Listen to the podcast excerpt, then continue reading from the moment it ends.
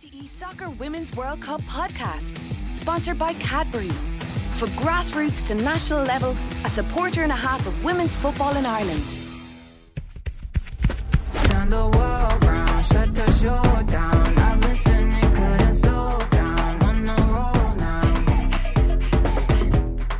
All right, welcome along to the RTE Soccer Women's World Cup podcast. Raf Diallo here. Time flies, and we're already at the semi final stage with co hosts Australia, England, Spain, and Sweden left standing, which means we are guaranteed a first time winner at this year's tournament. And of course, every remaining match in this year's uh, edition is live on RTE2 and the RTE player, including, of course, the two semi finals over the next couple of days and also uh, the final. And I'm joined by Ireland international Megan Campbell to talk about the quarterfinals and also to look ahead to the semis. And Megan, I have to say, the quarterfinals, they were gripping across all four of them. Yeah, hundred percent. I mean, I I don't think the the Spain Netherlands game was obviously very tight. The late late equalizer for for the Netherlands pushing it to extra time. Um, I did think Spain probably had the overall better chances in the game. Um, bar the one that um Netherlands put straight over the bar from close range. Um, but aside from that, I, I I felt like Spain had were in much control. Um, obviously their first semi final as well in this competition, so you could see the emotion on their faces after that uh, qualification. And then, to be fair, my upset of the quarterfinal was I think Sweden against Japan. I wasn't expecting it. Um, I watched Japan had a lot of the ball, um, created some good chances, but the height difference and the set pieces shone through for Sweden, and obviously the penalty and uh, and the the the chaos in the box that led from a free kick, which was ultimately their first goal. So, yeah, I think Spain Spain against um, Spain against Sweden in, in one side of the bracket, and then you look at the other side, and you've got um, Australia played out France, and I mean an unbelievable contest. Uh, the keepers played phenomenally well for both teams. I think to push it all the way to penalties, it was a credit to them and it was quite unusual to see probably for the first time this tournament and very rare you would normally see a keeper being substituted in for just the penalties for France. So that was quite interesting to see and obviously she wasn't um she wasn't to be in terms of the hero in in that respect but it's a lot of pressure for someone to probably take on on board um their shoulders to to come in just at the penalty stages and you know have to you know get France through to the semi-finals. And um, so yeah, that was unfortunate, but obviously a thriller in terms of penalties and stuff. so that went all a long way. Um, Yeah. great for the host nation, obviously, to get to the semi final. And then England, Colombia, um, obviously a tougher test than probably uh, most would have expected. Uh, Colombia obviously scoring ahead, probably against the run of play in terms of getting the first goal. And I thought it took a deflection, to be fair, when I first looked at it, seeing it live, and then you look it back and it, it didn't actually take anything. It just looped up over Mary Earps, which is probably unaware of it. It's like a cross shot, as they call it. Um, and then, yeah, England come out, and it's it's probably the first time I've seen the grit and the desire and the hard, like not the hard work, because England always have the hard work, but the the the desire of we're going to win these battles. That when it got physical, they were well up to the challenge, and um, I seen some unbelievable last minute defending. I, I remember one distinct tackle from Alex Greenwood where Millie Bryce won the ball and the players broke through about to shoot on goal from a close tight angle, and out of nowhere, Alex has come and stuck her leg out, and I think that's a different side to, to England that you probably haven't had to see before.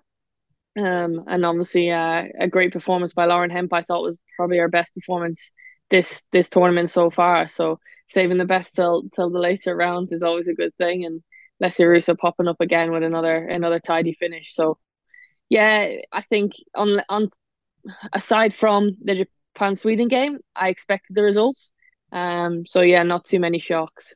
Yeah, and uh, I mean, going back to the Spain Netherlands game, as you said, it was uh, it was a tight tight one. I know you tipped Spain to get through, and as they did, um, it went all the way to extra time, obviously. But the the player who made the difference was Salma Paralluelo, who plays for Barcelona now. Interesting background in that she used to be a sprinter, I think, and then sort of also split her time also uh, playing football for Villarreal before joining Barcelona and is now a Champions League winner. Not somebody we've seen a huge amount in the tournament in terms of goals, but uh, it just shows the amount of talent that Spain have at their disposal, especially when you consider that Alexia Putellas, her Barcelona teammate and one of the best players in the world, again uh, didn't start that game. Yeah, massive. The, the depth within Spain's squad is, is phenomenal, and obviously with everything that went on before the tournament, and then players making themselves now available to play within the tournament and being selected to then play. And you know that would have took a lot of uh, time and effort as well within the team squad dynamic to try and you know get that togetherness again because yes they would have known of each other and played with each other for years and years but then there was a quite long time where they hadn't played together and it doesn't look like that way when they're on the stage uh, on the big big stage you know playing in massive games and they're able to perform at such a high level having not probably played with each other for such a long time um, and all that dynamic that had gone on behind the scenes. So yeah, and then you you obviously alluded to the the, the goal scorer who ended up winning the game and yeah, a great tidy finish into the into the bottom corner. I actually thought the defending probably from the Dutch was uh maybe tired legs you could say um to put it nicely. Um but you know showing her onto her favorite left foot you probably want to keep her onto her right foot and they gave her the whole goal unfortunately and um she took advantage of that. So a, great finish yeah. Yeah, and then you mentioned the set piece threat that Sweden were going to have against Japan, and we saw that. And it's uh, Amanda Ilestedt, who's obviously signed for Arsenal in June, and she's having a stormer of a tournament. This is, I think, four goals now as a, as a centre back, and it's not Japan. It's not just Japan that have suffered. she's been consistent throughout the tournament. Yeah, four and six is it, uh, which is absolutely incredible for a centre back to be scoring so many goals uh, in a major tournament. You're not you're not like you said reliant on those type of players or usually reliant on those type of players to come up with the with the goals. Um but obviously when called upon she's she's doing her job and um keeping them out at one end and, and scoring on the other. Um but set pieces were always going to be crucial I think in this game with the height difference which was a massive sign you could see from the start of the game that the, the height difference even in the lineups um was just incredible. And then um I knew Japan would have a lot more of the ball. Um unfortunate, I thought, actually, with the penalty because when it comes in, it takes a, a deflection off the player's head two yards away from Fuka Nagano. And having previously played with her, I know that she's not that type of player to, um, you know, be cynical in that sense. But uh, maybe on on one of the replays, it shows where she kind of sticks her hand out. But uh, until that point, I thought it was very harsh in, in the sense of, you know, when from two yards away, what, what are you expected to do? But again, Sweden took um, full control of that and slotted the penalty away nicely. And it was actually quite a close affair as well in the last 10, 15 minutes. Well, 15 plus when I'm including the extra time. Um, because obviously Japan got the penalty, missed it, but then off the rebound scored and well on the next phase of play and um yeah they had another close call call where it come up off the keeper's back and off the post. So yeah, it was um frantic I'd say for uh for Sweden towards the end of the game, but they hung on and obviously through to their to the semi final. Yeah, and they'd done the work uh, prior to that frantic finish, as you mentioned, and uh, they they seem to press really well. I know their managers talked about them being sort of like bumblebees in that that match because, of course, Japan are really technical, and Sweden seemed to rely on their physicality and also not giving too much uh, time on the ball to the Japanese players. I think there was also a thing with Fridolina Rolfo tucking in instead of staying out wide, tucking in and trying to block that space as well. Yeah, forcing Japan to play wide was obviously a strength of theirs because they knew if the ball came wide and then crosses into the box, defending Sweden's point of view, it's a lot easier than if, you know, Japan are doing the nitty gritty technical stuff through the center of the pitch. So it, it seemed to work a, a lot better for, for Sweden to force them wide than to create the opportunities for Japan or to force them into, you know, wide opportunities rather than, than central. And, you know, uh, Japan, for all the technical ability that they had, they didn't really have a lot when it came to getting crosses in the box, like then Sweden had obviously forced them into, the height wasn't there, the numbers wasn't probably in the box, especially first half. So they did struggle in that sense, but it's all credit to Sweden and their tactical, you know, lineup and setup. Yeah, and then from the Australia point of view, of course, uh, an absolutely fascinating uh, epic of a match with with France. And the the thing with Australia, though, and noticeably in the knockout stage, I don't know what you think, but do they seem to be fairly slow starters in the early part of the game? Then they seem to they find their feet, and then they they seem to build into a game. Then yeah, I wouldn't. I would like to know if you know the crowd and stuff like that, and the occasion, and playing in the home nation, and and that pressure that they probably feel on them um, from the fans looking on is maybe as they come out, you know, it's a big occasion. It's the first time now that they've ever qualified for a semi final. So they shouldn't really have the pressure on them in that sense because they're not probably expected to, they probably weren't before this point expected to win or, or to get this far in the competition. But now as they've gone on game by game, the pressure's probably increasing and increasing and the fans are, following and it, it's amazing the videos that I've seen over the last few days coming in where people are watching on airplanes, like the rugby and stuff had stopped to watch the penalty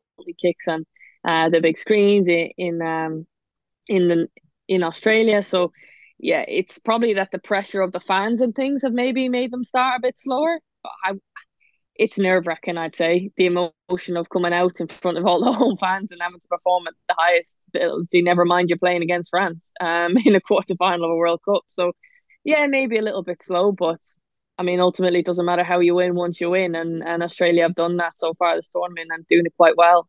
Yeah, and if there's nerves in the 90 minutes and then in extra time, the penalty shootout, the amount of times I thought like Australia had, especially when Mackenzie Arnold was standing over her penalty, um, having made the made a save earlier on, you thought, ah, this is done and dusted. Of course, then France uh, take control. Um, I don't know what you thought about the moment. Uh, so she makes the she makes the save uh, on Kenza Dali um, in in sudden death and then it gets called back because she's way off her line. And then she makes the save again. And I don't know, did you catch um, the look on her face as she kind of glared at the referee afterwards after the second save? Yeah, I seen a picture, a still of it on uh, Twitter, and it was almost like she's had a stare down with the referee to say like, "Film me once, I'll I'll get you back again," and kind of thing. And I mean, fair play to her stepping up and uh, you know, going a second time and making a double save. Um, but I thought like it was incredible from her as well to she stepped she stepped up to take the penalty, obviously missed it, and then then went back in goal and had an unbelievable performance to then help get us through. Um, which for me, I'm like, you've got to have nerves of steel to be able to step up, have the responsibility of taking a penalty, and if you miss it, then if you're still relied upon, your your job's not done, kind of thing. Like as a player and an outfielder, when you take your penalty and you miss, it's like okay, well, hopefully someone else gets me out of the bag, but it, the keeper took it, she missed, and then it's like, okay, Arnold, now you got to step up again and, and make another save, and, and, she did. And I thought she was incredible all night with some of the saves that she made in real time, and then obviously in the penalty shootout as well. Yeah, and you mentioned uh, the the change France made, of course, which is in something that often happens in terms of you know changing a goalkeeper and putting on what would be deemed a, a penalty shootout specialist. So Durand came on, made a couple of good saves in, in the shootout, uh, replacing Peyraud-Magnin. But I was think, just thinking from the Australia point of view, and maybe if you were in the shoes of some of their players, and you see that substitution being made, and I guess underneath it subconsciously, you know, it's being done with the shootout in mind that this is a penalty shootout specialist. I guess it's like a psychological bit of play also from the the from you know the Hervé Renard and the, the French staff as well. It almost puts a little bit of doubt maybe in the uh, in the opposition. Yeah, you could look at it that way, or to be to be fair, myself personally, I would think right, you've got doubt within your players, and um, there's that not trust element, but you've taken one goalkeeper off to replace you for another. So yes, you probably think highly of this keeper in terms of penalty saves, but then you obviously don't think the same about the keeper that was in the net for the 90 minutes and has got them all the way to the penalty shootout. So it's also quite a, a weird dynamic. Where as a player, you can look at it both ways. You can think, okay, this is obviously they've brought their better player, their better keeper in now for the penalty shootout. But at the same time, you could also look at it and think, well, this is a great like opportunity for us because she's not played in in the game so far. Like the occasion and everything, we can we we we're in full control here. We've got the crowd behind us, everything. So the pressure's on her and um, ultimately that shone through. Yeah, I also that, think yeah. like two two of the penalties, like Courtney Vines and Sam Kerrs, were actually not in the corner. They were actually quite close to her. But the fact that you've got to go, all I, I don't know personally because I'm not a keeper, but to be in that instance of having to go up and then down to make the save, the fact that the, the shot went in quite close to her body, I wonder does that have an influence on, on your diving, um, not abilities, but the way you dive because normally you would probably go out straight, but then you have to go up and down, and you've obviously missed that um missed the element of the yeah. I thought I thought the two the two penalties weren't amazing penalties, but they've obviously gone in under the body of the keeper. So um yeah, it was a strange one, but they all count once they hit the back of the net.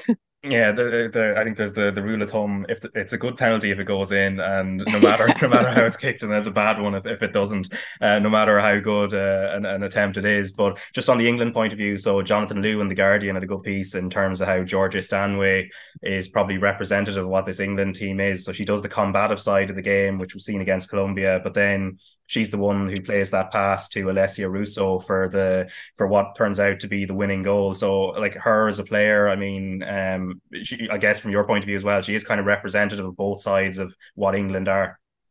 Yeah, she would have loved that game against Colombia because I know she loves the physical side of the game and being able to get in a nice rough 50 50 tackle is, is part of Georgia's game. I think anyone in the WSL will tell you, like, going into a tackle with Georgia, she's feisty. She's a feisty character. And um, even in training, she doesn't hold back. I know that for from my own from my own experiences. But um, yeah, she would have loved that. But also then on the same on the other side of it, she had a yellow card as well. Am I right in saying that? And so she had to be very careful to then you know, not get another booking in terms of missing the semi final. So she lived really on the edge of, of it in that game in terms of physicality. But she's very good at breaking up play, very good at reading the game, and she's very also very good at like linking up with the Ella Toones, the Alessia Russos, and finding them threading passes through the center of the pitch. And obviously for the for the second goal for Alessia Russo, it gets a fortunate bounce, yes, off the defender.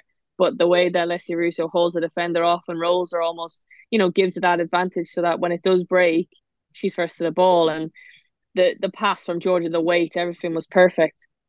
Um, and she's you know she's renowned for her passing ability as well and shots from distance and um technical ability. But yeah, she's been she's been outstanding this tournament for England and she's had to step up, you know, because she's been relied upon uh, in the central role when Keira missed out and she had to then fill in that spot and You've obviously got other players who are missing in terms of the likes of Fran Kirby um, in the 10, probably from the Euros, to then now having to step up and be that 90 minute player for the whole tournament. So I think she stepped in and she's done a really good job.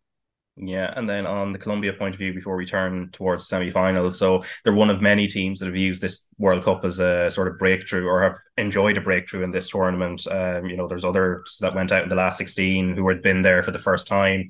Um, just on Colombia themselves, I mean, they'll they'll be hoping that this is only the start of something, obviously, and you know, I guess a lot of countries have issues with uh, federations, as we've seen in terms of funding and otherwise. But um, what did you make of them over the tournament? Because there, there's a couple of like I suppose breakout world stars there, the likes of Caicedo. I think will probably yeah. be somebody we'll we'll see again, maybe at, at future World Cups and also at um, club level where she's at Real Madrid. But there's there's other players in that squad that stood out as well. Yeah, Santos for me was incredible the whole tournament for for Colombia, and I think just as a neutral, I was gutted to see them go out because they brought such energy, a physical side, different side of the game that probably uh, other teams didn't have, and they just fight for each other and that togetherness. It was so evident on the pitch, and it brought out such uh not like they were so enthusiastic and you know determined on the field and it was just brilliant to watch them. And um very good technical players. Like Caicedo is just an incredible player for such a young player as well to play in her third World Cup in one year. Um, you know, after everything that she'd gone on previously with health matters and also within the tournament too, you know, um, it was following a, a collapse, I think, at the yeah the training, twice or something in training. Yeah. yeah. so for me, like to then step up and still be able to perform at the highest level, um, in a World Cup biggest stage, and everyone's reliant on you is, you know, they can be so proud of themselves for their individual performances, but collectively as a team, I think that we're definitely going to see a lot more of them and also from a fan point of view, it brought so many fans that the Colombian fans were incredible. You know, the noise that they made from minute one to minute, I don't know, 120, um, and then 90, you know, how many minutes they, whatever minutes they played, the fans never stopped. And um, it was incredible to see. And I would have made it a lot tougher for their opponents as well. And, you know, the, the mighty stance of beating Germany um two one as well that would have been something that they can treasure and take away from from this tournament. And it's like you said it's a catalyst now for them to build on and they want to come back probably in the next world cup and, and improve on that. Um but in an incredible feat by them definitely yeah, and then of course the semi-finals and the final will all be live on RTE2 and the RTE player with the first semi-final between Spain and Sweden 9 a.m. Irish time on Tuesday and then Australia England 11 a.m. on Wednesday. Now, in terms of Spain Sweden, I think it's the template's going to be pretty um, simple I guess in some ways. I guess Spain will dominate possession and then Sweden will probably relish the other side of the game in terms of pressing and making it hard like they did to Japan. Yeah, it will probably be a similar game for for Sweden. They've probably got that experience now from playing against Japan in terms of we might not have a lot of the ball, but when we take our chances, we've got to be clinical and um, they've got to be on it on their day. Um, the likes of obviously Rolfo, Blackstenius and, and Aslani through the middle, they've got to be able to put those chances away when called upon because I don't see them having a lot of possession. I think Spain will definitely dominate. And then on the other end, they've got to prevent Spain from from their technical tactical, you know, abilities all over the field, and no matter who Spain play, you know, they're going to be a threat. So it's definitely going to be a, a, a brilliant match, a brilliant watch. Um, but I definitely, I, I think I see Spain coming out um with the win into the final. Yeah, and they would meet if they get through England or, of course, the co-host Australia. Sam Kerr, uh, of course, contributed well after coming on against France uh, later on the game. Still is sort of working her way back.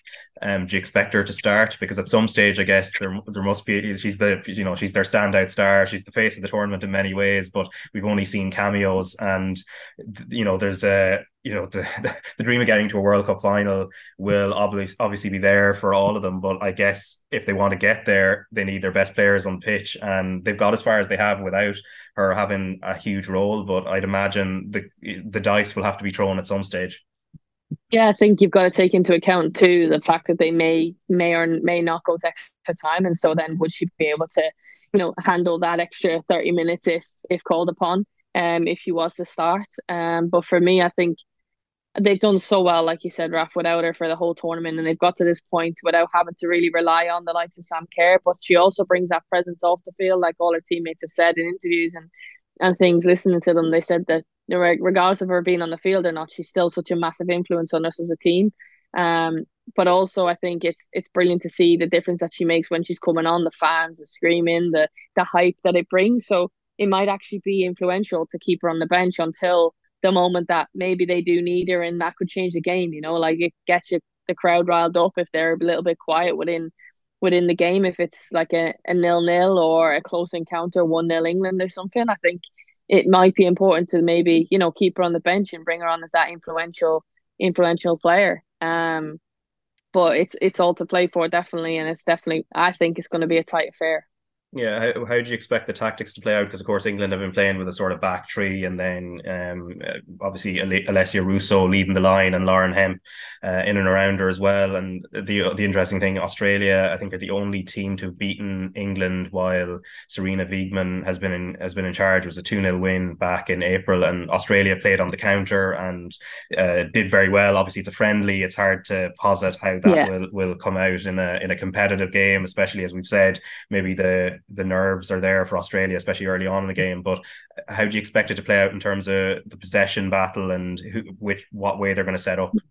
Yeah, I think they'll England will probably set up in the in the three again um, across the back line. I think Alex will stay on the left, Millie Bright and, and Jess Carter possibly um, with uh, Rach Daly and, and Lucy Bronze either side. But I think they've got to be aware, no doubt, of the threat that they have uh, that Australia pose in behind with the pace. You know, they've got Russell, they've got Caitlin Foord, and if Sam Kerr starts, they've got an out and out pacey forward um, that obviously has caused a massive massive upset in and issues um, in their friendly in in May or June I think it was when they did win the 2 0 um, so I think they have to be aware of that threat um, but also they they started to you know bring that physical presence themselves on the on the the forward line for England. So I think it'll be definitely a close encounter and maybe through the center of the pitch, the Gorry versus the Keira Walsh slash Stanway. Um, that'll be and Cooney Cross as well, who's who's been incredible and quite under underrated, I would say, player in the center of the field for Australia. So I think the midfield battle will be will be key in this one.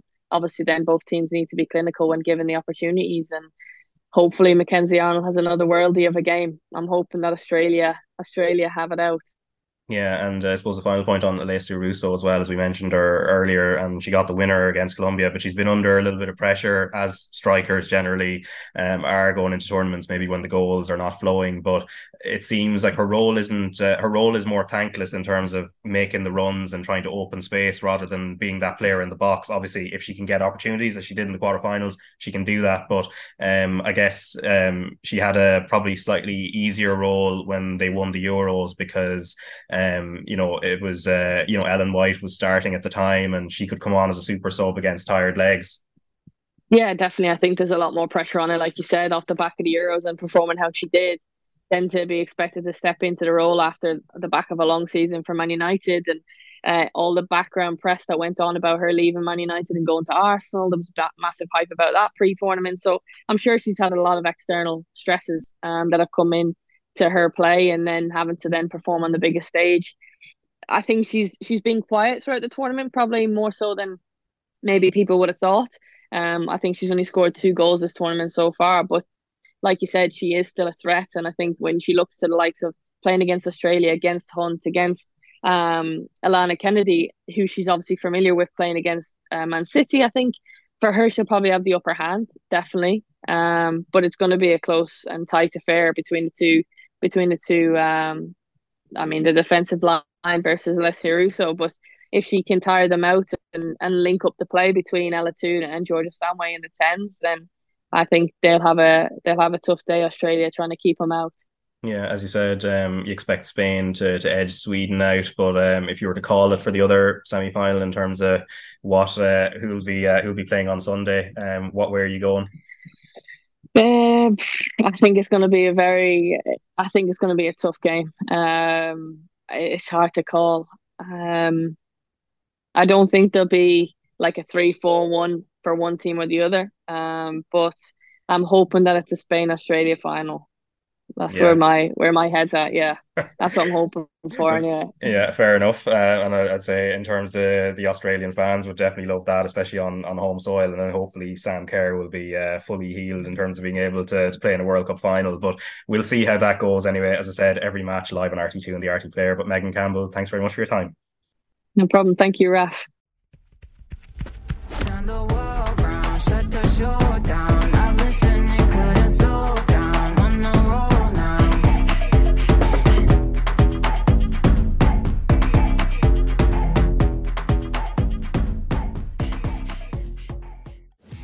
Supporter and a half likes, shares, comments, and tweets. Cadbury sponsors RTE Soccer Women's World Cup podcast.